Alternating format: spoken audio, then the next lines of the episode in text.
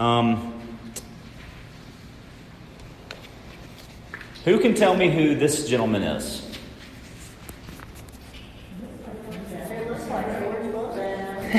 George, George Bush. Who? That's correct. What's what's his name? Sam. Sam. Okay, well you got Sam Adams, so I'll give you an extra copy of Make Your Own Bed. I knew CEO. I don't know. His name's uh, Jim Koch. It looks like Coach K O C H. Um, but Jim Koch, yes, you're correct. He, There are no employees here, Mary. There are no employees in this room at all. Um, but is that sexual harassment? I think so. Yeah, we, we need to talk. You about offended me, that. you offended me really bad. Did I offend you? I, I like beer. I drink beer. Um, we're not going there today. But I, I'm sorry. Would, would all of y'all like a copy? Yeah. Okay. I've got some extra copies in my office. Yeah. I have a copy for all of you. Uh, you don't have to wait for Jen to finish her copy. My gosh. Okay. um, yeah, we do not want to go on trial right now. Um, so today we're talking about uh, it's not quench your own thirst, it's nice to have, need to have. And um, it reminded me of the story about Jim Koch, who is the founder of Sam Adams. Thank you, Jim. And he, this book met two of my needs. One, business lessons. Two, beer. So learn about business and learn about beer. It mentions the word beer on almost every single page of the book. Uh, in fact, Eddie Kirby gave it to me because he loves beer a little more than I do. Um, but so one of the lessons I want to share with you about Jim, uh, Jim was an Outward Bound instructor. Do y'all know? Are you familiar with Outward Bound? So kind of outdoor excursions and team building. And he was an instructor, and part of his job as being an instructor was to uh, ration out all the supplies and the food to his group before they left. And one of the main pieces of equipment, it's kind of like the duct tape of the outdoor world, is um, is alpine string, kind of like parachute cord. So alpine string can be used for replacing your bootlaces, for tying your backpack, hanging your tarp, uh, hanging food up in the tree. Alpine string is literally one of the necessities of, of outdoor survival. And what he realized is when he gave his group all of the string, the full supply, that they ended up wasting it. They didn't use it effectively. They would leave little pieces on the ground. And so Jim studied this and he thought, you know, next time I'm going to give them less string and actually not even enough to finish the entire three, four week excursion in the wilderness. So he only gave them, he gave them about 75% of the total supply of alpine cord. In fact, told them that there was a shortage and that Outward Bound couldn't afford to give them more string and they were just going to have to make do. Well, what do you think happened when they didn't have enough alpine cord to finish their entire course? Exactly. They, they came up with new solutions and developed new resources. They would tie the little pieces together. Um, they would look for uh, leftover pieces from the campsite before. Uh, they looked for new solutions uh, out of the same material that they had to create because they didn't have enough of it. So it made me think what is the one resource or, that all of us have the same amount of? Time. That's exactly right. So we all have the same amount of time. Some of us, as we're newer, we have lots of time. And for more experienced agents, maybe you don't have much time at all. Um, same thing with, could say, people that are uh, that are happily married with no children have all the time in the world. people happily married with tons of children still have some time, but just not all the time in the world. We all have the same amount, but it's how you fill it up and how you use it. And when you don't have a lot of something, as Daniel said, you look for new creative ways to utilize that resource more effectively. And one of the questions that came up out of the whole string theory that Jim used in his business and still today is called nice to have or need to have. And so, anytime someone at Sam Adams comes with a new idea about how they can expand their operations, introduce a new beer, add some machinery to the product line, Jim asked them, is it a nice to have or need to have? Because the string theory is really difficult to manage as a business grows.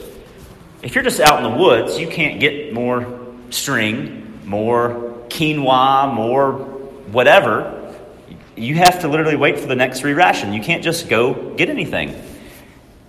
And when our business is growing, sometimes we end up spending money on things we don't really need. You can go up and look in a box in my office, and I have like three extra cameras. I've got tons of stuff that I no longer need, but I thought I needed, and I bought them. And they didn't really add any more value to my business.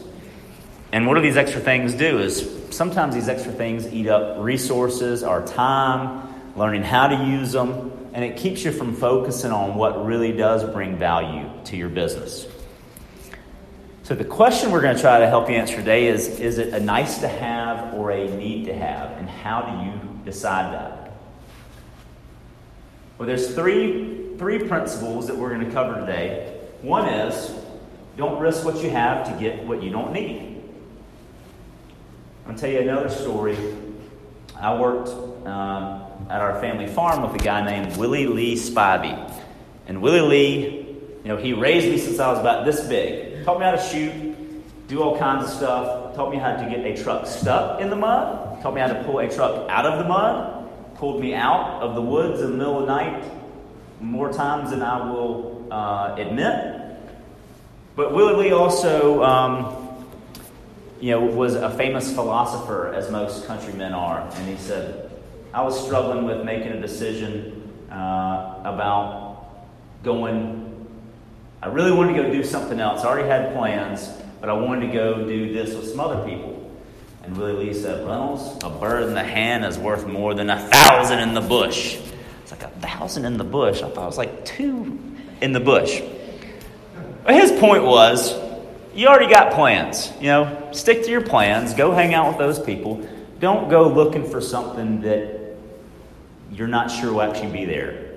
You know what you're going to do most people associate that saying to uh, other things. But before you spend money on trying to attract new clients online, if you've got existing clients, use your resources to generate more business and referrals from them.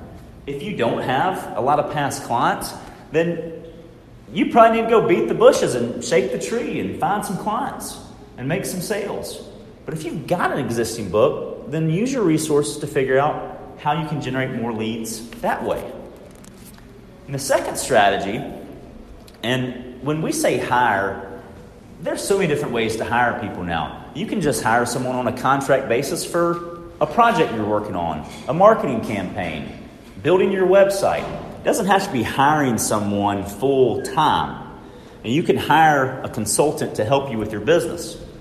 But Think about not hiring someone unless they're going to pay for themselves either in sales or cost savings. So, if you're going to hire an assistant, or you're going to bring on a buyer's agent, or you're going to contract with a marketing company to help you create a new social media campaign, you know, how is that going to help you stay focused on what you're best at doing? And how's it going to help you generate more sales or reduce some costs. Because if it's if it's not going to help you generate more sales or reduce your cost savings, what is it probably going to do? It's probably going to be a, a big distraction. And it's going to set you back and detract from the things you want to do. So that's another strategy. is think about how, when you are going to hire a videographer, hire a photographer, hire someone to help you with social media. How's that going to pay for the, itself? And this one I really like, and this is so hard because we are in a really competitive job market right now, and it's hard to find good talent. But another strategy Jim uses is never hire someone unless they raise the average. If you're hiring someone, make sure they can at least do what. Obviously, who's who's the only employee right now? Raise your hand if you're the only member of your team. Okay, so if you're hiring someone to help you, They've got to at least do it as good as you or better. Or one of these, right? It's got to, you know, it's got to pay for itself. So if it pays for itself, that's this is check one. Right? This is number one. If you pass this, go to number two. So if it pays for itself, then does it raise the average? You know, is it going to make your marketing better than what you could do on your own? Is it going to help you get your paperwork done faster or more efficiently? How is that person you're hiring or contracting with, how are they going to raise the average? Deliver better customer service to your clients? Um, everything you, you're doing has got to be gradually improving, right? That, that would be the ultimate goal. And I did not have an Uncle Jim. This was Jim Koch's uncle, who uh, was from Germany, and he was a Goldman uh, Sachs banker in the 60s. And in the book, he gives Jim lots of good advice. But one of the phone calls, Uncle Jim calls up and says, Jim, how's it going? What'd you do today? And Jim Koch says, Oh, well, I Drove up to New Hampshire to buy a computer. I said, oh, what do you need a computer for? I said, oh, I need to, I need to track my sales and account for my receivables. Said, hmm. Do you have any sales, Jim? No, I don't. What do you need a computer for? And, and obviously, he, he didn't have any sales. So part of the distraction was I need to go buy something because I don't I don't want to do what I've really got to do to get my business going, which is sales. And so, what Uncle Jim said is, and he was in investment banking, so he'd seen lots of businesses. He said, I've seen plenty of businesses go broke. They all had plenty of computers. They went broke because they didn't have enough sales. Forget about the computers and go get some sales. And that is still true in every business. Sales will cure so many problems. So, what happened out of that is Jim started another strategy that he was going to get a new one new customer every day, and he wasn't going to go home until he did that. And if he did get a new customer, and it was lunchtime or early afternoon, then he'd take the rest of the day off. But the point is, and I know you'll get the point, is sales. We're in the sales business. And spending time going to the Apple store to get the iPhone 10 and playing with it for three hours that is a lot of fun. And you may need to do that if you're going to get one and understand how to use it, but don't get distracted from what really drives your business, and that's generating sales. So, I'm kind of summing this up. And Jim Koch is a minimalist. If you are an outdoors enthusiast um, and you're familiar with Outward Bound or taking an Outward Bound course, you understand that you can't really, you can't take more than what you actually need when you're in the woods. You, you can't. You won't survive. So Jim's philosophy is to run your business the same way you travel, with just a carry-on bag. Take only what you need. Don't take a lot of anything else. In real estate, I know that's tough because sometimes we don't know what we're going to need when we meet with the client or you think you may need this when a new client calls you up and wants help. But I hope you can understand the, the business philosophy there because we don't want you traveling like this. This is not what we're talking about. Um, you're in the business to make money, to earn a profit. And what, you need to hopefully learn while you're going through this business plan for 19 is don't let the nice to haves keep you from earning a profit. Um, investment in employees, staff, equipment, those things can slowly eat away into your profit. And not just your profit, but your time too. So, as you continue your business planning uh, this month with Julie or on your own, think about what you need to have to run a profitable business in 2019 and really try to drill down on that. What is necessary? Because if you do what is necessary, then you can have all those nice things. But you, you can't have them first. You've got, you've got to focus on the things you need to have to get your business going, to hit your goals in 19, and then you can do anything else that you want to do.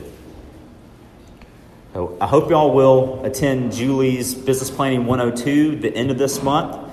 If not, uh, I hope you will keep planning for 2019 and let us know if there's anything we can do to help y'all out. Thank y'all for being here this morning.